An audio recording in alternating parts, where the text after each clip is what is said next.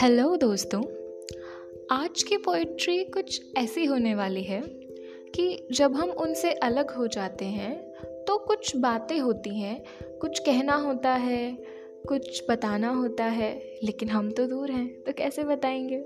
तो उस पर कुछ लिखा है कि थोड़ी बातें हैं जो तुम्हें बतानी है, कुछ लफ्ज़ हैं तो कोई कहानी है।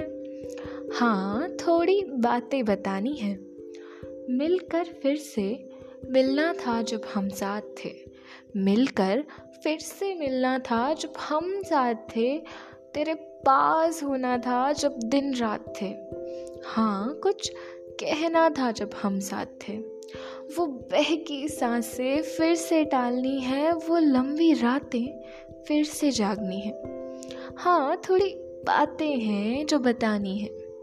माना माना कि इश्क मीठी सी एक सज़ा है, हमारे साथ रहने की यही तो वजह है।